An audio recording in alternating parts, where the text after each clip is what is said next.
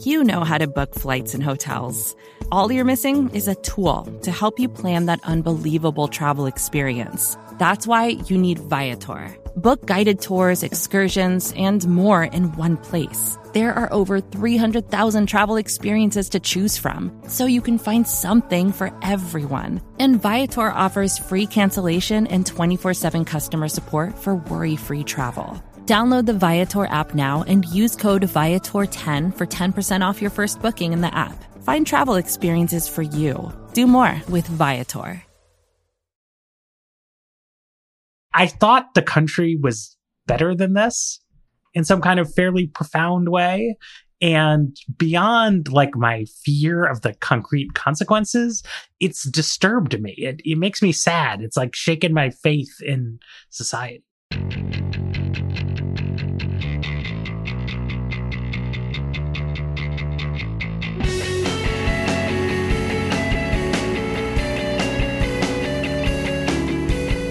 Hello, welcome to another episode of The Weeds on the Vox Media Podcast Network. I'm Matthew Yglesias here today with Ezra Klein. We started doing these chats to talk about the COVID 19 pandemic. You know, we talk about other things too. The news cycle got onto some other stuff. But today I think we wanted to come back to coronavirus because the virus is not gone. And in some ways, it's making a comeback.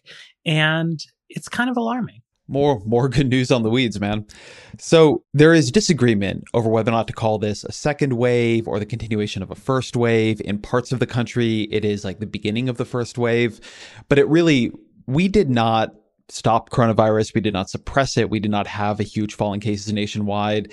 And meanwhile, both in ways that are statutory of states that have been opening up, in ways that are informal, like protests, but also even more informal than protests. We know that ridership on subways, like in San Francisco, BART, um, has gone way up. We know that uh, people are not doing nearly as much social distancing, that they're moving around geographically much more. So we are seeing a, a pretty big rise in cases. And I want to set the stage here a bit. Helen Branswell, who's an amazing reporter reporter, particularly on coronavirus, but on many things at Stat News. She writes on Twitter that I just think this is remarkable. The confirmed death toll from COVID 19 has passed 110,000 in the United States. That was a couple days ago. She writes The US makes up 4.25% of the global population. It has registered nearly 28% of confirmed COVID 19 cases and 27% of the global deaths caused by the virus.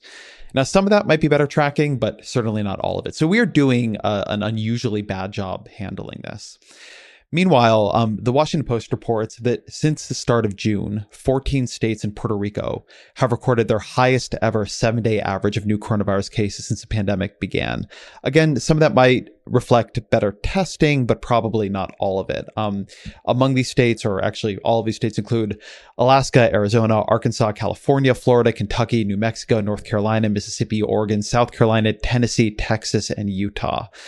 So we are entering into a period where it seems like case numbers are going up. But we have not yet seen, given that there's typically about a 14 day lag here, um, a rise in cases from some of the more recent openings or from some of the potential rise from the protests.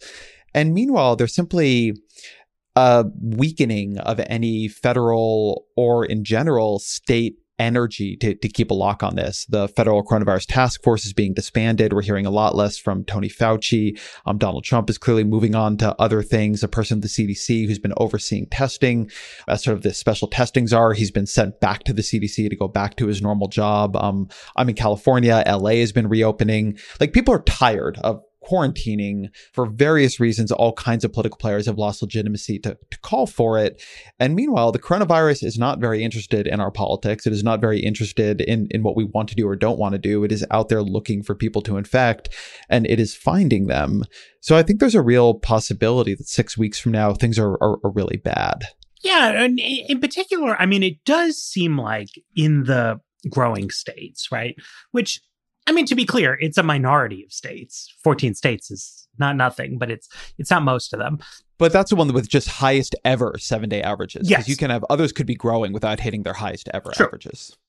They are growing slower than pre lockdown northeastern United States. So, you know, precautionary measures continue to exist and they have some kind of efficacy. But not only is exponential growth inherently scary, even when it's a it's a low number in the exponent. This summer, this was our chance. There's hot weather. You can do a lot of stuff outside in the summer that's relatively safe. Um, schools were going to be closed anyway during the summer. And if you have cases higher a month from now, even higher two months from now, even higher three months from now, and then the weather starts getting colder, you know, you got a real sort of problem. I mean, the, the semantics of first wave versus second wave, which you alluded to, are a little bit interesting, right? I mean, in the in the 1918 flu pandemic, most cities had these like very distinct multiple pulses in which it went way up and then it went way down, it stayed low for a while and then went way up again in sort of a seasonal flu type cycle. It was the flu. We don't really seem to be seeing like the states that had very high caseloads now going back up into into high numbers. Is that we see states where the caseloads were never all that high to begin with, opened up without like a real plan to ensure that the numbers stay low. They just kind of felt complacent that like there hadn't been a bad coronavirus outbreak in Texas they had these restrictions in place. It's a politically conservative state. So they started lifting the restrictions and now people are getting cases. The politics are a little muted because right now a lot of it is in meatpacking plants and in prisons, which are like socially marginal areas rather than you know, at ski resorts and international biotech conferences as we kind of originally started this out. And that's, I think, part of why this like stumbling into reopening has been sustainable that the virus has kind of wended its way into marginalized sectors of of society that political figures are sort of comfortable writing off or saying, you know, aren't as important as the need to have like a restaurant economy uh, up and running. But I just have never seen any reason to think that it would stay limited to those kind of groups. And also, I mean, to just be clear, it's that's an incredibly immoral political equilibrium. Yes. Like it's it's a disaster to just say we are going to become comfortable with coronavirus killing 1,000 to 2,000 to 3,000 people a day if this keeps going up. Because now we're about uh, at 1,000, you know, because it's going to pull like Donald Trump is not going to know the people who are dying, which seemed to like there seemed to have been a moment where Donald Trump knew some people who got coronavirus and he got a little bit serious about it. But if that's going to end, it's easy to imagine a strategy of neglect becoming the the way we handle this, and we just become inured to a, an ongoing disaster. And look, there are complicated things here, right? It is the protests, which were always very complicated question and calculation from the perspective of coronavirus, right? People were facing two very different kinds of risk and, and choosing to fight one, even at the risk of exposing themselves to another. But it definitely created a lot of pushback and a lot of sense that oh well the liberals who are calling for lockdown and social distancing don't do it when they care about the issue. So now so now there's this kind of weakening of like who actually had the political or scientific capital to call for this kind of thing to keep going which i think is going to be weaponized on on, on any effort to do it again. One of the great horrors of this is that the same community that um, the, the african american community that has been or felt endangered from the police. It saw members of its own community murdered, like on video, that was out protesting, is also the community dying at the highest rates from coronavirus. Right. And so there is just a chance here, and maybe even a likelihood for a really horrific and, and long epidemic in a way that I think should really scare us. And, and one thing that I think is worth bringing into this, I think the political equilibrium around economic support is getting much worse. So we had this unusually strong or unexpectedly strong jobs report last month, and that has led a lot of particularly Senate Republicans who have not picked up that last House bill, the $3 trillion, I think it was called the HEROES Act, that would have, among other things, extended the $600 um, unemployment increase from July 31st to the end of the year, did a bunch of things like state and local local aid. Republicans looked at that jobs report and said, great, the economy is having the V-shaped recovery. All those people warning that it wouldn't are wrong. And like their, their economic theory on this has been that if you keep extending these things, people are not going to have to go back to work because they're making more money from being unemployed. So they're not going to extend them. You're going to have a building pandemic happening. So it's getting more dangerous out there, not less. And we're going to remove economic support from the economy so people have like a like an economic necessity so they don't starve to go back out into an economy when what we need to control the virus is to make it possible for people to, to not do that work. Meanwhile like most richer people are going to be able to work from home. And so like the conditions are setting up here for something really really quite bad and really deeply um, unjust well, and I think, you know, we can't underrate the extent to which state governments have been hung out to dry. My father owns a cabin in Maine that my family is planning to drive up to in, in a couple weeks. And, you know, we've got no office to go to and no camp for a kid to be in. It'll be nice to be in the countryside, give him someplace to, to run around. So I've been paying attention to the political situation there. And it's clear that the governor of Maine has been very reluctant to see a huge wave of summer tourists come into the state. Uh, she is very concerned, I think reasonably, that that kind of uh, seasonal travel surge is going to take a state that has very little coronavirus uh, in it right now and is going to essentially overwhelm it. It's, it's a low population rural state with minimal resources. So the current rule is that if you come in from out of state, you need to quarantine for 14 days, like for real deal quarantine. And, you know, that was our plan. We're going to go do it. I mean, it's my, my dad owns a house there, so we can go there for a long time and, and, and do the quarantine, do the whole deal. But it would crush the normal tourist economy that they enjoy because, you know, people want to make a week long visit, stuff like that. And as it has become clear to Governor Mills that the federal government isn't coming to the rescue with money, you know, she has been increasingly needing to back down on these quarantine procedures. And I think the the full process of caving on, on the quarantine idea hasn't yet worked its way out, but it's it's going too soon. And it's because they know they're not going to have support in terms of trying to keep the population of their state safe from, you know, a, a horde of uh, weekend tourists from, from New England. And so many places are facing that kind of situation where the Trump administration's plan to use fiscal pressure to essentially force governors to reopen at a more rapid pace than they're comfortable with is really, really working well and it's it's basically the opposite of like we did a, a review on this show of like the different reopening PDFs, and they all they all had the the opposite viewpoint, right? The viewpoint of all of those PDFs was that people would want to open up because it's boring to sit in your house all day, right? And like you would want to do things. economically destructive. Right. But like I mean, it's like a lot of people are in a lot of pain.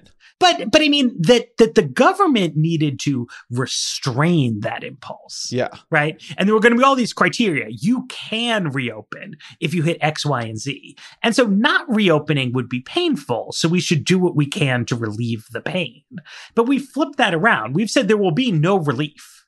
So now everyone is being sort of forced into this into this scramble and the gating criteria from the CDC like don't forget about the elaborate test and trace and like Google's going to track you wherever you are but just the baseline stuff where like well you're supposed to check in your hospitalizations and pause if they're going up like that's all been thrown out the window completely and you know the the press conferences are gone Dr. Fauci is gone Dr. Birx is gone it's like this true nightmare where we're just kind of hoping for the best. And you know it's it's not that many cases in Texas even though they're at their all-time high but they're supposed to shut back down if the cases rise. Like that's the sign that your reopening isn't working. And if you're going to reopen regardless like wh- when does that ever end it's worth saying number one that other countries really have done this better. I mean, there are now countries like Iceland, like like New Zealand, that have beat coronavirus like basically entirely. Um, there are countries that have kept it very, very, very suppressed, and some of them are big countries, right? Like Germany's doing a much better job than we are. We've done a bad job, so we took all this time and we wasted it. And I think this is like the the really key thing here that it's not like there is a plan somewhere that somebody's going to say, okay, you know what? I'm so sorry. Like, we fucked this up. Give us another 45 days. We now know how to set up the testing, tracing, suppression mechanism, having watched it happen elsewhere. And we really think we can beat this thing. Instead, there's a just a kind of giving up. I think the semi optimistic version of this is that in the time we did do lockdown, and the sort of cultural recognition that this was a big deal, we have changed social habits in ways that are going to stick at like 40% or something, right? So we don't by any means have, you know, 100% adherence to mask wearing, but we have a lot more mask wearing than we had in February. We don't by any means have like people washing their hands as often as Dr. Fauci wishes they would, but people, I think we all wash our hands more on average than we did before and for longer on average than we did before you know, people are still, they're not social distancing like they were maybe in April, but they're social distancing more than they were in January. Um, people who are more vulnerable, right? Like older people, people with comorbidities, they have a sense that this is really dangerous for them. So some of them are, are self-segregating and self-quarantining at higher rates than, than, than others in the population who are beginning to open up. And maybe you put all that together and as you say, like there's a rise in cases, but you don't get a sort of New York City style like disaster. Maybe you put all that together and what you end up having is one of the original goals of the flatten the curve thing is, remains true, which is that we keep the health system from being overwhelmed.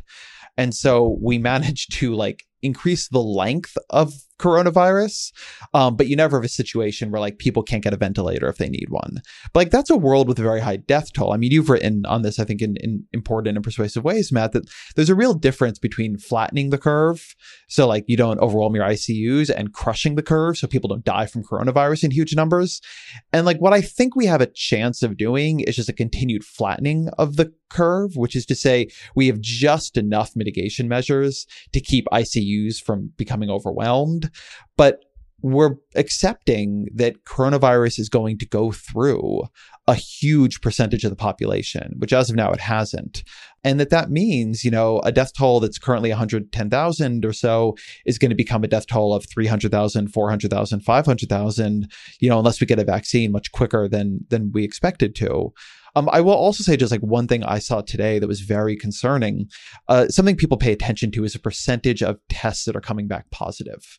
And one of the good news pieces of everything recently has been that New York City and the Northeast generally, where the incredibly intense initial outbreak was, has been looking a lot better. So it's like if you look at the country without the Northeast, cases are going up, but to the extent they look like they're going down, it's because like that outbreak got under control over the past couple of days, the percentage of cases in New York City that have been positive went from 1% to 3%. Now, maybe that's just a blip for some reason we don't totally understand. But if that is sustained, you could see things getting bad there again. Like nobody thinks New York City is now immune to coronavirus. So like things could get really rough. So one one question that, you know, I think is a little bit of an only time will tell situation right now is how do we, now that we understand the basic coronavirus dynamics, is can we do a better job? Can states do a better job of safeguarding their nursing home populations? Because, you know, we've always known elderly are more vulnerable. The nursing home setting is not that great from a disease transmission standpoint. And if you look at things that went really awry, like the Swedish herd immunity strategy. Like on paper, the idea of that strategy was okay, you need to protect the elder care homes. And the reason to not lock down is that you can't keep the elder care homes isolated forever. So it's actually better for the youthful population to get sick faster so that you sort of blow through the virus and then you don't need to worry as much. But they weren't at all able to isolate their their nursing homes, right? And so, you know, we talk about Sweden didn't lock down, the restaurants stayed open, the uh, you know uh, schools stayed open for young kids, but the people dying in Sweden were not the people going to the restaurants, and certainly wasn't the little kids going to school. It was the exact same population that was dying in Milan, that was dying in New York, which is a very elderly population, and very particularly people who were in nursing homes in New York and I think several other northeastern states. They had this disastrous policy where they told nursing homes that they had to readmit COVID positive patients who were not so gravely ill that they personally needed to be in the ICU. So, in principle, at least, the country could now do what Sweden meant to do rather than what they actually did and not do those readmissions into the hospitals that we saw in, in New York and New Jersey and Connecticut. Uh, somehow, you know, have better isolation protocols, have the N95 masks, you know, understand all that stuff, UV light indoors, different kinds of things like that. And, and in that case, you could limit the death toll relative to what a sort of basic mathematical projection would would suggest you could get. But that's also just pure speculation. We have successful examples of test and trace systems. We have successful examples of like pure isolation curve crushing. We haven't seen any place pull off this like nursing home pirouette. And America doesn't have the kind of quarantine system that would really support that. It's like if your husband gets sick at the meatpacking plant and you've got to go to work cleaning bathrooms at the nursing home, like, what do you do? Like, there's no, you'll lose your job if you don't come to work. Like, you're not sick. So you can't take a sick day. There's nothing in place that would actually uh, secure these kind of systems. So it's both like a theoretical possibility and not one I'm that excited about two questions present themselves here. One is if things start getting bad again, and we've seen this before, right? Say, like the Spanish flu, the second wave was much worse in terms of death toll than the first wave. So right. it's very possible for this to get worse. So if things start getting bad again, like what could we do or what could we be doing now? And then I think the second related question is Is there the political capacity to do any of it? Like, I think it is just true that we wasted our first shot on this. And in the aftermath of wasting our first shot on this, a number of things have happened um, that are difficult. So Donald Trump has clearly uh, developed, or maybe always had the political theory that what will really matter for his reelection is the economy, and like better to have a lot more people dying from COVID than a down stock market. I do think, um, whatever your view on the sort of morality of the protesting, uh, that the protest did damage to the like lockdown position. That um, the right, who did like did not want to be in lockdown, like now feels like it has a cudgel it can use somewhat effectively. And like just in terms of raw politics, I think they are right. I think that the um, whether or not the protests were were a good idea, I think they you know did damage here. And so I don't know like even if we knew what to do that there are political leaders right now who when you combine like all of the political difficulties of doing this all of the polarization around it um, and like the frustration people have around like the idea that other people's essential activities are being allowed but not their essential activities. And then just the exhaustion of a population that has been to varying degrees in lockdown now for months and wants to see friends wants to see family wants to go to a restaurant wants to go back to their job wants to get childcare wants their children in school. I am just do not know like in a country where we already didn't seem to have the political capacity to do this well when there was political will to do it well like if we have the state capacity to do it well now that i'm not sure there's political will to do it well. I would be a little harder on the protests around this frankly because so much of the uh, discourse that I've seen on the protests and COVID has taken an individual risk assessment frame you know, and has talked about how people need to balance the sort of risks that are involved with this with like also the risks of of the problems and i and i and i get it like i inhabit the same liberal intellectual circles as the people putting out these letters do, uh, or even talking to to journalists do. But it's the not the frame that was used to discuss the lockdowns in the first place. When we were going into severe restrictions in March and April, the message was very clear that like the issue wasn't about your risk and your individualized balance of the assessments. It was about a social obligation to the most vulnerable people. And during the protests, we really flipped that. Like a lot of the, the political establishment and a lot of the public health establishment reverted to a sort of individualized risk assessment frame.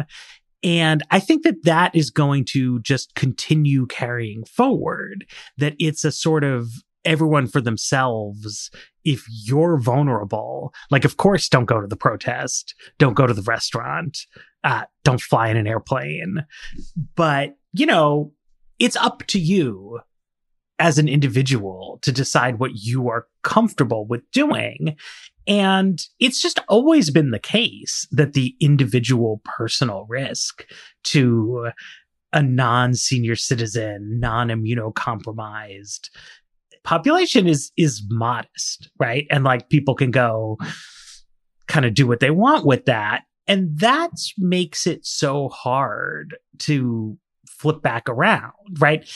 As infection spreads, I might become more alarmed and thus become more hesitant to go back and do things. So you have an ebb and flow on that dimension. But it's like once you abandon the rhetoric, I mean, first the Republicans abandoned the economic underpinnings of we're all in this together. And then I think progressives sort of abandoned the ideological and conceptual underpinnings of it. And we're not going to be able to put that back together. If Congress isn't able to do a big economic rescue package now, they're definitely not going to do it like in October right? Like that's not that's not how Congress works.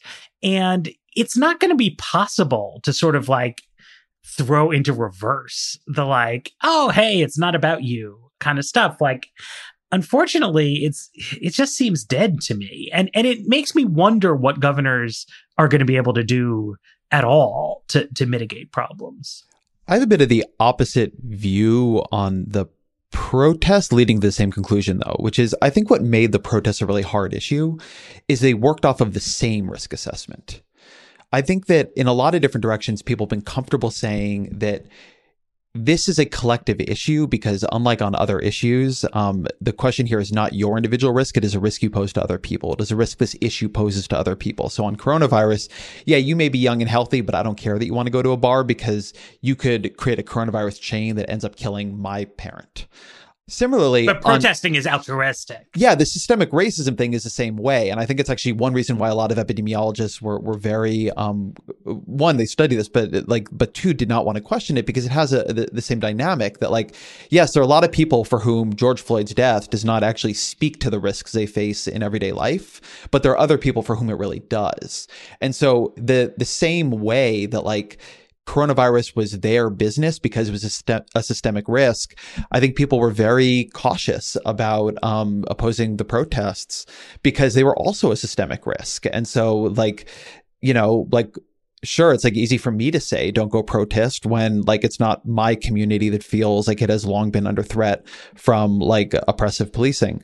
But sort of wherever you come down on that i think it goes to exactly where you're saying which is what seems to me to be coming now is like an individualized risk period right where the way we functionally handle coronavirus is it it is about the risks you feel willing to take and some people will either feel willing to take more or less risk or and i think this is really important be only capable of taking more or less risk. So there is a difference between the situation of somebody who has their job, has like a job where they make enough money and can work from home. And like the question for them is like, do they feel safe going to a restaurant or like, do they want to see their friends? And if so, do they do it outside or inside, right? Like there's a lot of optionality in the risk. That's different than somebody who has lost their job, for whom the expanded unemployment runs out on July 31st, who needs to get a job, who maybe like they do have a comorbidity, right? Maybe they do have COPD or maybe they do have hypertension or diabetes or something. They don't want to be out there in an economy in a in a world where the pandemic's a threat to them, or maybe they live with their parent or they live with a partner who has who's immunosuppressed, but they like can't economically survive without going back out. And so there are going to be these like two like issues that are one, it's about the individual risks people feel they face. And then there's going to be like, and, and what they want to avoid or not want to avoid. And then there's going to be the individual risk that people would like to avoid but cannot because of the realities of like trying to live in the economy that we have um, with where Congress is likely to go are not going to give them optionality around this. And I don't think we have had a good conversation about individual risk like at all. Um, I think it's very hard for people to assess the risks. I think people have sort of weird views on this or like things they do that seem to me to be dangerous and things they do that like seem to me to be, um, not that dangerous. Uh, risks really change depending on what the background situation of your city or state are like. And so in some way, I think like, possibly the retreat position here, like the fallback is going to be to have a better conversation about like individual risk so people can make more informed decisions, right? To like go to an example I think we've talked about on the show before. I really hated it when you would get these like liberal scolds on Twitter getting all mad at people going to the beach because like one way of keeping lockdown like sustainable is let people go to the beach. Like in my area, the parks have closed the like the national parks and the state parks and the regional parks. Some of them you can go to, some of them you can't. But what they've all done is close their main parking lots mm-hmm. um, or restrict their main parking lots so they don't get too crowded. These are really big places. Like I've been to, like they're not crowded. You should want many more people at them, but like we didn't. So I think there was like a really weird ranking of individual risk where people were like not willing to take like any risk for a minute. Now we're going to get into a place where it's going to go the other way, where people are going to be forced into taking much too much risk with like real grievous costs, right? People will die. Um, people will get very sick. They will be, um, you know, they will like bear the scars of that, you know, potentially forever, depending on how this disease actually works in folks. I feel very grim about it right now. The one optimistic note I would strike is we, we, we did have an interesting thing where when Missouri opened up, really quickly after they opened up, it turned out that two hairstylists at one of the salons tested positive for COVID 19. And there was a lot of, oh my God, what a disaster. Um, and so they tested the people, you know, the, the clients who've been in there. And it turned out that none of them actually got it and that adherence to masks had been you know very rigorous in there and that that sufficed to prevent uh, the virus from from spreading the situation in Japan similarly seems to suggest that widespread mask wearing and just like basic personal hygiene beyond that can be quite effective at suppression. And it's bad that the masks, like everything else, have gotten caught up in America's like endless maw of culture war stuff. Because to the extent that we have like a like a shot at this thing, I think it's got to hinge on that kind of stuff, on getting people to wear masks, on getting um, the actual medical grade procedure masks on the faces of people who are out there working. You know, the clients, maybe cloth masks are, are fine, assuming you're not going out that much. Um, washing hands, um, telling people like you can do stuff if you want to, but like I personally would not want to do a group exercise class wearing a mask like that sounds really unpleasant and like you can just go run outside. Like i don't like running outside. Uh, i i would rather go back to my gym but i don't want to go to the gym with a mask. Like that seems annoying. But then don't go to the gym. Y- you know what i mean? Like it, there's there's a, a range of things and and it does make me you know concerned about restaurants because obviously you can't wear a mask while you're eating unless I don't know, maybe someone has figured out a way to do it. It doesn't seem like it would it would work for me, but it speaks to the total lack of any kind of strategy here that like that's not what the president is saying. That's not really what governors are saying. We had a dialogue like this a few weeks ago. It is just the most shocking thing to me that we just keep stumbling through this without like an effort. I feel psychologically impacted by this the way I think some people felt by Donald Trump winning the presidential election. Like, I thought the country was better than this in some kind of fairly profound way. And beyond like my fear of the concrete consequences, it's disturbed me. It, it makes me sad. It's like shaken my faith in society. I think to pick up on masks for a minute, I agree with shaking one's faith in society. To pick up on masks, that's a place where it is weird to me that capitalism has not worked a little bit better than it has there or something public health communication something so from the evidence we have mask wearing is very effective um, it is mu- i mean like it is a huge like issue that at the beginning guidance on this was so bad, but like it changed. Mask wearing seems to be the thing. There have been some papers suggesting that if you could get sufficient adherence to mask wearing, that would bring the reproduction rate down beneath one, which would bring help the virus die out. It's very exciting given that, it is weird to me that as somebody who like covers this issue professionally and follows like dozens of epidemiologists on Twitter and the whole thing, I don't know which mask I should buy. Right. I have a lot of masks. I have like a half dozen of them, you know, but they're like, you know, whatever, like cloth masks. I got some of them on Etsy. I got some of them from, you know, stores. And I would like to know like what like I would like maybe maybe the Wirecutter has done this and I just haven't seen it. Like I would like a Wirecutter thing on like this is the mask you should buy. It's more comfortable than you expect. It is um like pretty effective because like there was for instance one paper that suggested using two different kinds of material in the mask might make it more effective. Like this has that quality to it. A bunch of people are using the masks with little ventilators in them. Those are incredibly ineffective. The thing the mask is mainly doing is keeping you from spreading it. The ventilator makes it more comfortable so you can breathe out more easily and it like filters things coming in as I understand the workings of that. But even if I have the workings wrong, what every epidemiologist says is like these ventilator masks, they look more impressive. So a lot of people think they are more effective, but in fact, they are less effective, like possibly completely ineffective, and they should basically not be sold. Like, it, I would just like to know, like, who I should buy a mask from. And like, I would like that person to make that, that company or whomever to make enough masks as opposed to like just, you know, getting it from random people who know how to sew on, um, DIY sites. It's just like that's a weird thing. Like that is like a pretty straightforward approach.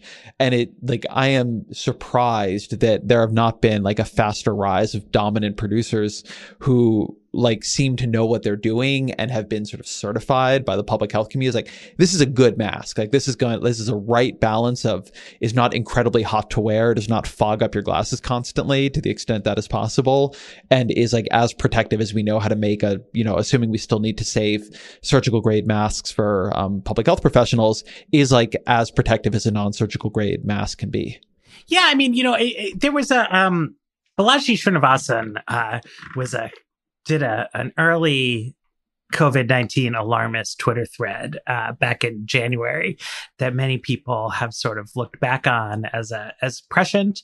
Um, and one of the interestingly like non-prescient things he said there was that we would have all this innovation in the mask space and you look back on that, you know, people make predictions that don't pan out all the time, but that's one where like I don't actually understand why the prediction didn't pan out like he said that and at the time most people were like eh, the virus isn't a big deal. And then later the virus was a big deal but the government was very like eh, i'm not really sure you even need masks. But then once everyone went into the virus is a big deal and you really need a mask mode it seems like you should have innovation in the realm of masks. Like just the glasses fogging thing is incredibly annoying and clearly solvable because if I futz with my masks long enough, I can get them set like just so that, that my breath goes out through the side. So somebody who's smarter than me, I, I just like, I feel like they could make a mask that does this, like mask that's good for glasses wearers or with a moldable, moldable nose thing that then sticks where it does. And there's been like nothing on it. And the government has been continually unhelpful, I think, on the mask subject. Like even once the guidance changed, they've been very little in terms of okay, this is our critical public health intervention. We need to do something. I note an interesting contrast with cleaning materials. Uh, if you go to the EPA website, they have like really clear explanations of which things they believe will kill uh, COVID uh, infected uh, services. You know, so it's like if you want to know, like, can I use this bath towel thing to disinfect my desk? They they will they will tell you that, right? And there's like nothing on on the masks just like something would be good instead of getting the respirators that we want for our healthcare workers um, but it's like the failures are so like multifaceted that i think people haven't zoomed in on this quite as much as they as they maybe should but it's it's very striking um, we'd better take another break though let's take a break and then can i read you a trump tweet yeah Support for the Weeds comes from Not Another Politics podcast from the Harris School of Public Policy. With the constant news cycle, there's a lot of noise out there. Opinions are plastered all over social media, pundits are throwing out hot takes without any sort of context, and it's only getting worse as we dive farther into election season. We know that if you're listening to us at The Weeds, you're looking to cut through all this. And if you like this show, you might like Not Another Politics Podcast. Not Another Politics Podcast is produced by the University of Chicago Harris School of Public Policy. They want to take a research and data approach to analyzing hot button issues and offer perspectives that go beyond the headlines. They cover a wide variety of topics in their episodes, but a few recent episodes that you can listen to include a deep dive into why women are underrepresented in US politics or whether or not we can believe political surveys. You can listen and subscribe today at harris.uchicago.edu slash NAP. That's N-A-P-P. So earlier today, Donald Trump, one of Twitter's most uh, influential users, wrote, the Federal Reserve is wrong so often. I think this is in relationship to some projections for unemployment. I see the numbers also and do much better than they do. We will have a very good third quarter, a great fourth quarter, and one of our best ever years in 2021. We will also soon have a vaccine and therapeutics cure. That is my opinion. Watch. you know, it's a, it's a good opinion. One of the things that is striking to me about Trump is for all like the vaunted talk of his political genius, he has a theory of what's happening here that just seems like politically suicidal. So like if you just run this forward, what's uh, what appears to me to be about to happen is coronavirus infections are going to go up. Like we're going into the summer that might keep them a little bit suppressed. So maybe like what's going to happen is that like come the July 31st unemployment cutoff, like coronavirus won't be quite so bad because of the summer and we'll cut off the expanded unemployment simultaneously. And so then you are in August, September, October. These are months that really matter for an election. And at that exact moment, particularly September, October, you'll have the fall, You'll have flu season. So flu plus coronavirus plus colder weather, like are going to be potentially really overwhelming to hospitals. You will have a very high death toll. You will have this economic support having drained out of the economy, um, and people like now in a lot of pain. One thing that we've talked about, I think here on the show, certainly on the site, is that there's been a somewhat decoupling of the economic indicators and the economic pain. Like a lot of people who are unemployed are even, you know, making more money with the UI than they were before. So the amount of like agony is not what you would think think from looking at the headline indicators. So we're in a position where the headline indicators might begin looking better, but the level of agony goes up. And if you want to be reelected, this is just not what you would do. Like you would really want to keep a lid on coronavirus. You would really want to make sure there's a lot of economic support in the economy. And you would really just try to be like like minimizing pain, maximizing benefits, and like trying to get through the election without a disaster. Whereas he seems to me to just be courting a disaster on some exceptionally narrow view of the stock market as like the only valid indicator for economic prospects or like more, much more than prospects for like the current state of the economy. Is nobody around him can tell like his poll numbers look fucking terrible. I mean, Joe Biden is up by between seven and eight points. For comparison, Mitt Romney was down by 1.5 at this point in um, 2012. So, like, this is not working. And they seem to be doubling down on the parts of it that are not working. And on some just like baseline level of believing the one thing Donald Trump cares about is winning, I cannot figure out why. I mean, so I was trying to make some sense out of this. Uh, you know, th- there's a lot of different opinions about how to think about Donald Trump out there. I, I don't have a strong opinion about how to think about Donald Trump, but sometimes when you see people doing things, you could ask yourself, like, well, why might this make sense? Right? Like, what, what would be a theory under which it makes sense? So, one possibility is you think of Trump as the owner of a bankrupt business, but the loans haven't been called in yet. So, since the business is bankrupt, it doesn't really matter if you make a modest profit next week because you're not to you're not to have enough money to pay back what you do. But if you take some huge risk, even if the risk has negative expected value, if it has a 10% chance that you're to make some huge fortune, like it can be worth doing anyway. So the thing about this whole Trump caboodle is like, what if there is a breakthrough on therapeutics? Or what if the outbreaks do just end up limited to prisons and meatpacking factories and masks kind of work and the economy does just sort of roar back adding three four million jobs a month uh, every month for, for the next four months then being so extreme on this right and like brushing everything off and like telling the haters to go shove it could really make you look like a winner Whereas being very cautious and having jobs grow more slowly and telling everybody, oh, we got to be worried, like we can't get complacent, just kind of parks you in a loss. I don't think I believe that. Like fundamentally as an analysis, like Trump should try to do his job well. And it's possible that he could impress people. There's some surprising political strengths for Trump. Like Harry Enten did a tweet about how um, if you look under the hood of this polling, Trump is doing way better than he was four years ago with Latino voters specifically, just like worse with white voters. And there are many more white voters. But like, who would have thought Donald Trump doing better with Latino voters? You know, like things are possible out there and seeming to handle the coronavirus in a responsible way uh, I just feel like would be a no brainer. But I, I guess he's not capable of it, right? I mean, like at some level, that's what it has to be. That like he just yeah, I think I think that's what it comes down to. I think he doesn't want to deal with it, right? I think that he like it exists in a zone of denial for him basically. He thinks it has been weaponized against him. He feels unfairly treated by coronavirus and like he's basically working a Jedi mind trick approach to the election, but it just isn't working. I mean, it is striking how bad his poll numbers are, despite the best month ever in the jobs report. Right, like that would give me some pause if I were Donald Trump.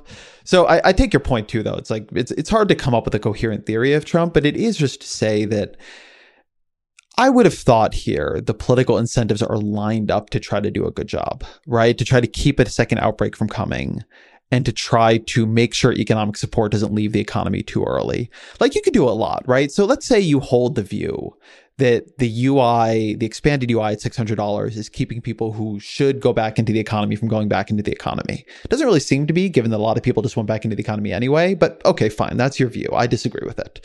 That should not stop you from doing state and local aid.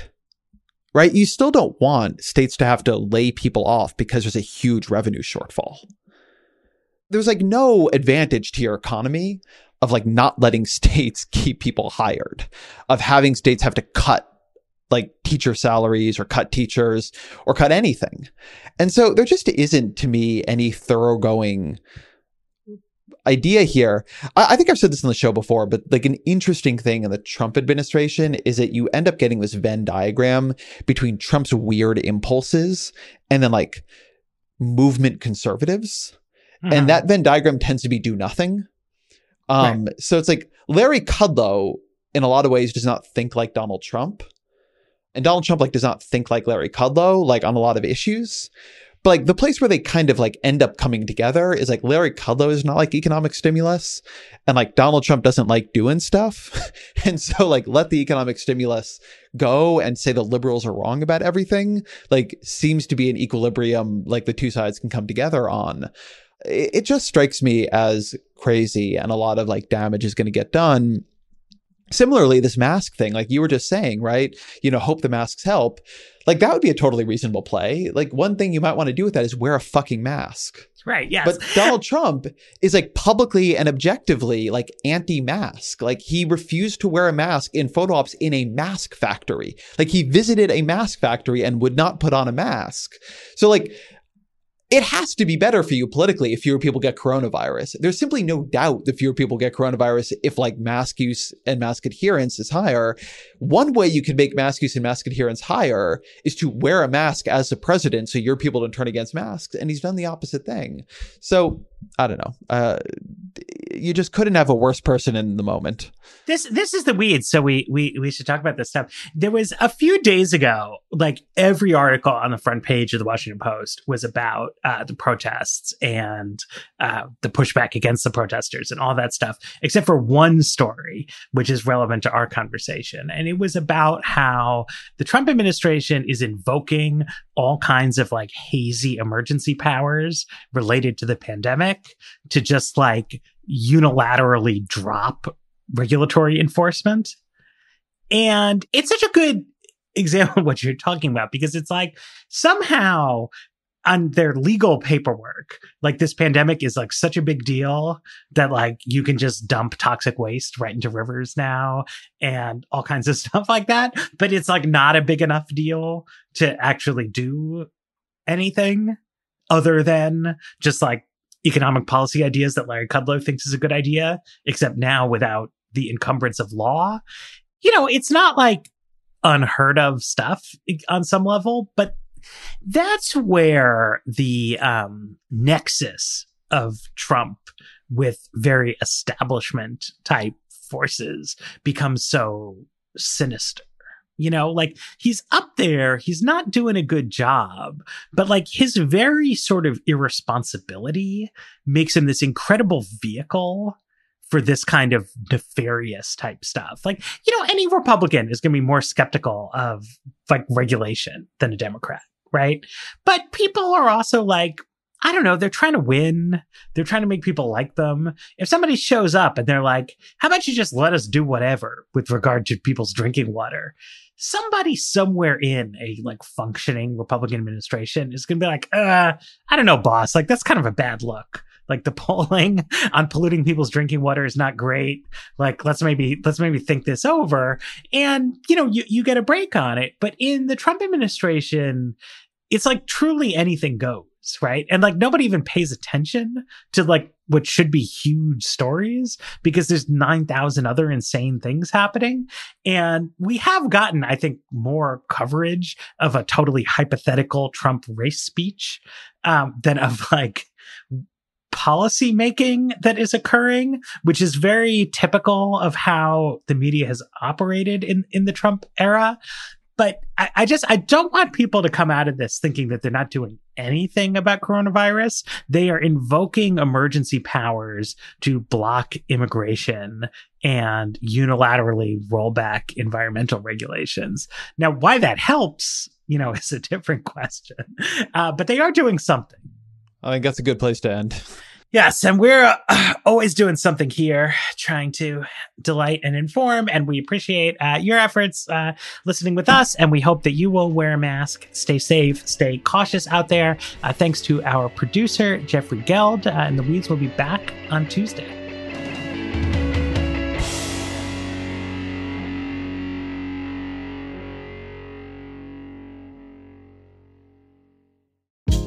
Hey, this is Scott Galloway, author, professor, entrepreneur, and most importantly, host of the Prop G podcast. We got a special series running on right now called The Future of Work, where I answer all your questions on surprise, the future of work. Questions including what are we missing when we work remotely, or how do we handle work life balance when a major opportunity comes knocking? From the provocative to the technical, we're offering insights you won't want to miss. So tune in to the future of work, a Prop G Pod special sponsored by Canva. You can find it on the Prop G Pod wherever you get your podcasts.